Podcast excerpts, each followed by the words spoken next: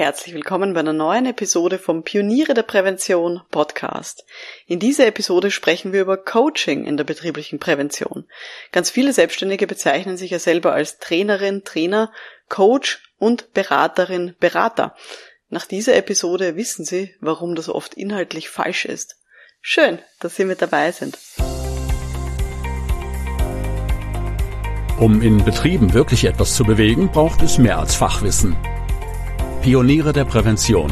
Psychologische Impulse für Ihren Erfolg in Arbeitssicherheit und Gesundheitsmanagement. Veronika Jackel inspiriert Präventionsexpertinnen und Experten mit Empathie und Energie. Profitieren auch Sie vom Know-how der erfahrenen Arbeitspsychologin Veronika Jackel. Liebe Pioniere der Prävention, reden wir über Coaching damit Sie wissen, was das wirklich ist und den Begriff auch richtig verwenden. Und ich bin mir relativ sicher, nach dieser Episode werden Sie sich selber nicht mehr als Coach bezeichnen wollen. Bevor wir jetzt loslegen, wollen Sie sich in nächster Zeit selbstständig machen in der betrieblichen Prävention? Falls ja, schauen Sie mal auf www.pionierederprävention.com-selbstständig. Da finden Sie den kostenlosen Audiokurs Erfolgreicher Start in die Selbstständigkeit. Da bekommen Sie drei Module, drei Audiomodule zugeschickt innerhalb von drei Tagen, damit Sie so richtig losstarten können in die Selbstständigkeit und sich vorher die richtigen Fragen gestellt haben. Also gerne mal vorbeischauen unter www.pionierederprävention.com-selbstständig. Ist wie gesagt kostenlos. Gut, starten wir rein in unser heutiges Thema. Das Thema Coaching wird ja oft missverstanden. Warum? Einfach weil es kein geschützter Begriff ist. Jeder und jede darf sich Coach nennen. Und im Internet tun das auch sehr viele. Ich habe mal in Vorbereitung auf dieser Folge ein bisschen auf LinkedIn herumgeschaut ähm, und habe mir mal angeschaut, wer sich denn so in unserer Branche als Coach bezeichnet. Und dann habe ich gefunden einen Stresspräventionscoach mit einer Ausbildung äh, zum Berater im Thema Stressprävention, aber keiner Coaching-Ausbildung. Dann habe ich gefunden einen Coach für Arbeitssicherheit, Umwelt und Brandschutz und wie ich mir dann die Stellenbeschreibung durchgelesen habe, war das eine ganz normale Fachkraft für Arbeitssicherheit mit Begehungen, Unterweisungen, Erstellung von Betriebsanweisungen, Projektbegleitung und Beratung im weitesten Sinne. Und dann habe ich noch gefunden einen Umweltcoach und auch da genau das Gleiche. Eine ganz normale technische Ausbildung, überhaupt nichts Spezielles im Bereich Kommunikation oder Coaching, aber nennt sich Umweltcoach. Auch im Bereich der betrieblichen Gesundheit, ja, ist es genauso. Es gibt Gesundheitscoaches, Gesundheitscoaches wie Sand am Meer, ganz ehrlich. Aber dort ist, finde ich, ein bisschen besser, weil solche Gesundheitscoaches, wenn man sich durchlesen, ähm, dann begleiten die Menschen bei der Verwirklichung von deren gesundheitlichen Zielen. Das heißt, ich lese daraus, dass diese Leute in der Regel freiwillig kommen, also diese Menschen. Und das ist natürlich eine deutlich bessere Ausgangssituation für ein richtiges Coaching. Ich selber habe auch eine hypnosystemische, lösungsorientierte Coaching-Ausbildung gemacht, äh, nach meinem Studium auch als Psychologin. Ich würde mich aber selber überhaupt nicht als Coach bezeichnen in meiner Tätigkeit als Arbeitspsychologin, weil das mache ich nicht. Ich coache dort nicht. Ich werde auch gleich erzählen, warum. Also wie gesagt, viele Selbstständige bezeichnen sich gerne als Trainerin, Coach und Beraterin. Und ich habe das Gefühl, die nehmen diese Dreier-Set her, einfach weil sie die Unterschiede nicht kennen, weil sie sich nicht festlegen wollen oder weil sie sich schlicht überschätzen. Und es gibt ja auch im Moment sehr viele Fortbildungen, die dann aus Sicherheitsingenieurinnen Coaches machen wollen. Also schauen wir uns mal konkret an, was ist Coaching überhaupt? Das wird bezeichnet als interaktiven Prozess, sehr personenzentriert, also es geht um die Person, um äh, unser Gegenüber, immer im beruflichen Kontext in der Regel und es ist zeitlich und thematisch begrenzt. Das in der Regel ist jetzt noch einmal nicht das Problem, das kriegen wir wahrscheinlich in der betrieblichen Prävention auch immer mal wieder auf den Tisch. Und in der Regel wird in so einem Coaching eine Lösung oder auch Lösungsansätze für ein sehr abgegrenztes Problem entwickelt. Auch das haben wir in der betrieblichen Prävention. Und jetzt kommt das große Aber. Aber von den Kundinnen, also von den sogenannten Coaches selber. In einem Coaching gibt der oder die Coach keine Lösung vor. Und das ist der große Unterschied zu unserer Tätigkeit. Ich habe auch einen ähm, Artikel gelesen, wo dann Rauer von 1999 zitiert wird. Ähm, und da werden folgende Voraussetzungen genannt für eine tragfähige Coaching-Beziehung. Nämlich erstens Freiwilligkeit. Und das muss man sagen, das haben wir in der betrieblichen Prävention nicht immer. Gerade im gesetzlichen Rahmen ganz schwieriges Thema. Die zwei Punkte gegenseitiger Respekt und Vertrauen, die kriegen wir hin in der betrieblichen Prävention. Und dann für eine tragfähige Coaching-Beziehung, sagt Trauer auch noch, brauchen wir eine gleichwertige Ebene des Kooperierens. Hm, und das ist auch eine ganz, ganz schwierige Sache in der Prävention. Damit Sie sich mal vorstellen können, wenn Sie selber noch nie in einem Coaching waren, damit Sie sich mal vorstellen können, was das eigentlich kann, erzähle ich Ihnen mal, wie ich es schon verwendet habe. Ich selber habe ja auch schon Coachings bekommen, also ich wurde gecoacht, zum Beispiel einmal, um zu überlegen, mit welcher Zielgruppe ich dann in Zukunft arbeiten möchte. Da bin ich hingekommen in dieses Coaching, habe zwei Möglichkeiten im Kopf gehabt und meine Coach, die weibliche Form von Coach ist ein bisschen schwierig. Coachin nennen sich manche, ich sag mal die Coach. Jedenfalls meine Coach hat mir dann mit Fragen und einer wirklich super Übung geholfen, dabei herauszufinden, was am besten zu mir passt. Aber meiner Coach, ihr, der war persönlich natürlich vollkommen egal, was ich nehmen werde. Es war meine Lösung, die wir da gemeinsam erarbeitet haben. Und sie hat mir natürlich nichts vorgegeben. Der war das ja wurscht, ob ich die Möglichkeit A oder B nehme. Und einmal anderes, äh, eine andere Situation was, da bin ich ins Coaching gegangen, um mein eigenes Zeitmanagement zu verbessern. Einfach weil ich gespürt habe, ich habe viel zu viele Aufgaben, ich habe viel zu viele Hüte im Moment auf in meinem beruflichen Leben und ich habe so das Gefühl, ich gehe irgendwie unter in diesen ganzen Schwierigkeiten. Und ich habe dann gemeinsam mit meiner Coach in diesem Coaching analysiert, was könnte denn dahinter stecken und wie kann ich in Zukunft meine wirklich wichtigen Aufgaben auswählen. Und auch da sind wir vorgegangen und meiner Coach war es natürlich vollkommen wurscht, welche Aufgaben ich letztendlich wählen werde. Der ist das egal gewesen, das ist ja mein Leben. Und das ist natürlich etwas, was schon in der betrieblichen Prävention eine andere Geschichte ist. Es gibt noch einen wichtigen anderen Unterschied zwischen Coaching und der betrieblichen Prävention. In der betrieblichen Prävention haben wir als Expertinnen Fachwissen und unsere Arbeit, die findet nicht auf der grünen Wiese sozusagen statt, also auf einem leeren Blatt Papier, sondern bewegen uns immer in einem Feld mit gesetzlichen Bestimmungen, mit Normen und natürlich ganz viel Fachliteratur aus der Arbeitswissenschaft.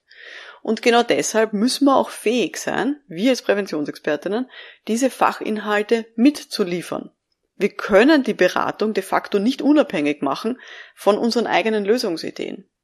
Ich meine, stellen Sie sich mal vor, Sie coachen eine Führungskraft, die kommt und die hat ein Problem mit ihren Mitarbeiterinnen, weil die Mitarbeiterinnen scheinbar überfordert sind zwischen, sie haben zu viel zu tun und zusätzlich, die halten sich nicht an die Sicherheitsvorschriften. Und jetzt will die Führungskraft erarbeiten, wie soll sie mit diesem Problem umgehen. Können Sie da als Präventionsexpertin wirklich neutral sein? Wahrscheinlich nicht. Weil wahrscheinlich würden Sie dieses Thema der Arbeitssicherheit und dass die Leute sich an Sicherheitsvorschriften halten, immer als prioritär ansehen. Und Ihnen ist es wahrscheinlich wichtiger, dass die Leute sicher arbeiten und nicht, dass die alles abarbeiten, was so äh, zu tun ist an Aufgaben. Und das ist auch vollkommen okay. Aber dann ist es einfach kein neutrales Coaching mehr. Das muss man ganz klar sagen. Auf der anderen Seite, wenn wir wirklich versuchen, ein komplett neutrales Coaching zu machen, dann würde das ja auch unserem Berufsethos widersprechen, oder?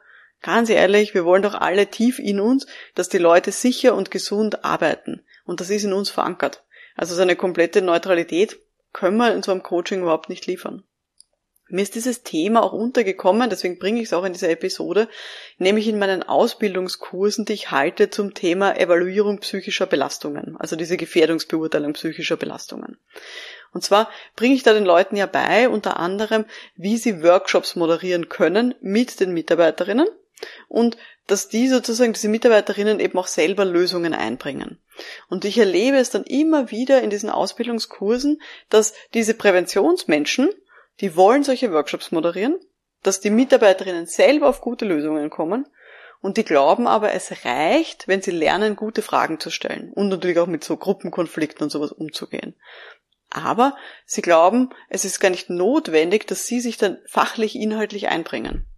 Und das stimmt nicht, weil wenn wir das tun würden, dann sind wir ja nur Moderatorinnen oder halt Coaches. Und dafür buchen uns doch die Firmen gar nicht, oder? Wenn uns die Leute, also die Firmen buchen für eine Gefährdungsbeurteilung psychischer Belastungen, dann wollen die unser Fachwissen haben. Die wollen unsere Expertise haben. Die wollen, dass wir Ratschläge bringen, wie die Beschäftigten zum Beispiel mit psychischen Belastungen umgehen können, was die Führungskräfte konkret machen sollen. Deswegen macht es ja auch einen qualitativ riesigen Unterschied, ob irgendwer eine Gefährdungsbeurteilung macht oder ob diese Person einfach nur solche Gruppenprozesse moderieren kann.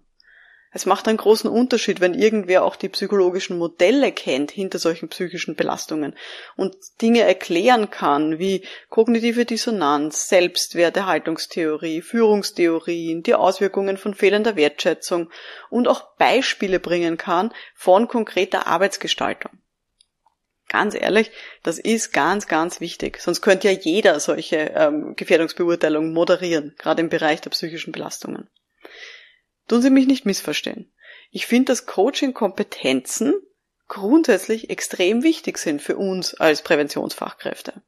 Es ist wichtig für uns, dass wir Kommunikationstheorien kennen, dass wir Techniken haben, damit wir die Leute zum Nachdenken bringen, dass wir die richtigen Fragen stellen können und auch, dass wir mit so Spannungsfeldern, mit Ambivalenzen umgehen können, die zum Beispiel bei Führungskräften herrschen. Wenn die halt zum Beispiel zerrissen sind zwischen eigentlich will ich alle Vorschriften einhalten und andererseits ist das super schwierig, weil mein Tag hat nur ähm, acht, äh, 24 Stunden. 48 hätte ich jetzt schon fast gesagt. Nein, 24 Stunden. Also mit diesen Ambivalenzen müssen wir umgehen können und dafür helfen uns Coaching-Kompetenzen schon sehr weiter. Auch in meiner Online-Akademie für Pioniere der Prävention gibt's ja tolle Anleitungen drinnen für ganz bestimmte Coaching-Techniken wie eine lösungsorientierte Gesprächsführung, die Zielsetzung mit einem Motto, aber auch wie man Entscheidungen unterstützen kann mit der Technik des Tetralemmas. Also diese ganzen Techniken sind wichtig, aber das reicht nicht aus. Weil in den seltensten Fällen werden wir als Präventionsexpertinnen ein echtes Coaching-Gespräch führen, wo uns das Ziel von unserem Gegenüber komplett wurscht ist und wir diese Person unterstützen, egal wohin sie gehen will. So neutral sind wir nicht und das muss uns klar sein. Zusätzlich ist es ja oft so, vor allem jetzt im Bereich der Arbeitssicherheit, dass die Initiative überhaupt nicht ausgeht von den Mitarbeiterinnen oder den Führungskräften. Wir befinden uns da oft in einer Art Zwangskontext weil wir halt einfach auch Regeln haben, Vorgaben haben aufgrund von gesetzlichen Verpflichtungen, die es uns gar nicht so einfach machen, hier ja neutral zu bleiben oder dann halt auch zu sagen, ja, dann machen wir halt nichts. Das funktioniert so nicht. Dadurch sind wir automatisch immer recht instruierend und ein bisschen direktiv unterwegs. Also wir zeigen so einen gewissen Weg auf. Und das finde ich ist auch überhaupt nichts Schlechtes. Aber wir sollten das Kind beim Namen nennen. Das, was wir dann machen, ist kein Coaching. Das ist Fachberatung oder Consulting. Selbst wenn wir das gerne machen auf Augenhöhe mit unserem Gegenüber. Deswegen Aufgabe der Woche für Sie. Reflektieren Sie vielleicht mal so Ihre aktuellen Aufträge. Wie viel davon ist wirklich pures Coaching, wo Ihnen das Ziel Ihres Gegenübers gar nicht wichtig ist, wo Sie nur den Prozess unterstützen? Und wie viel von Ihren aktuellen Aufträgen sind fachliches Consulting, wo Ihre Fachexpertise auch gefragt ist? Ich bin sehr gespannt, was Sie denn hier so reflektieren. Das war jetzt die heutige Folge vom Podcast für Pioniere der Prävention. Wenn Sie das interessiert hat, hören Sie vielleicht mal rein in die Podcast-Episode Nummer 74, was Judo und Coaching gemeinsam haben. Auch da rede ich über das Thema Coaching. Und wenn Sie jemanden kennen, für den oder für die dieser Podcast wertvoll sein könnte, freue ich mich natürlich sehr für eine Weiterempfehlung. Und wenn Sie einzelne Coaching-Techniken kennenlernen wollen und sich auch austauschen wollen zu diesem Thema mit Kolleginnen aus der betrieblichen Prävention, schauen Sie mal vorbei unter www.pionierederprävention.com-akademie.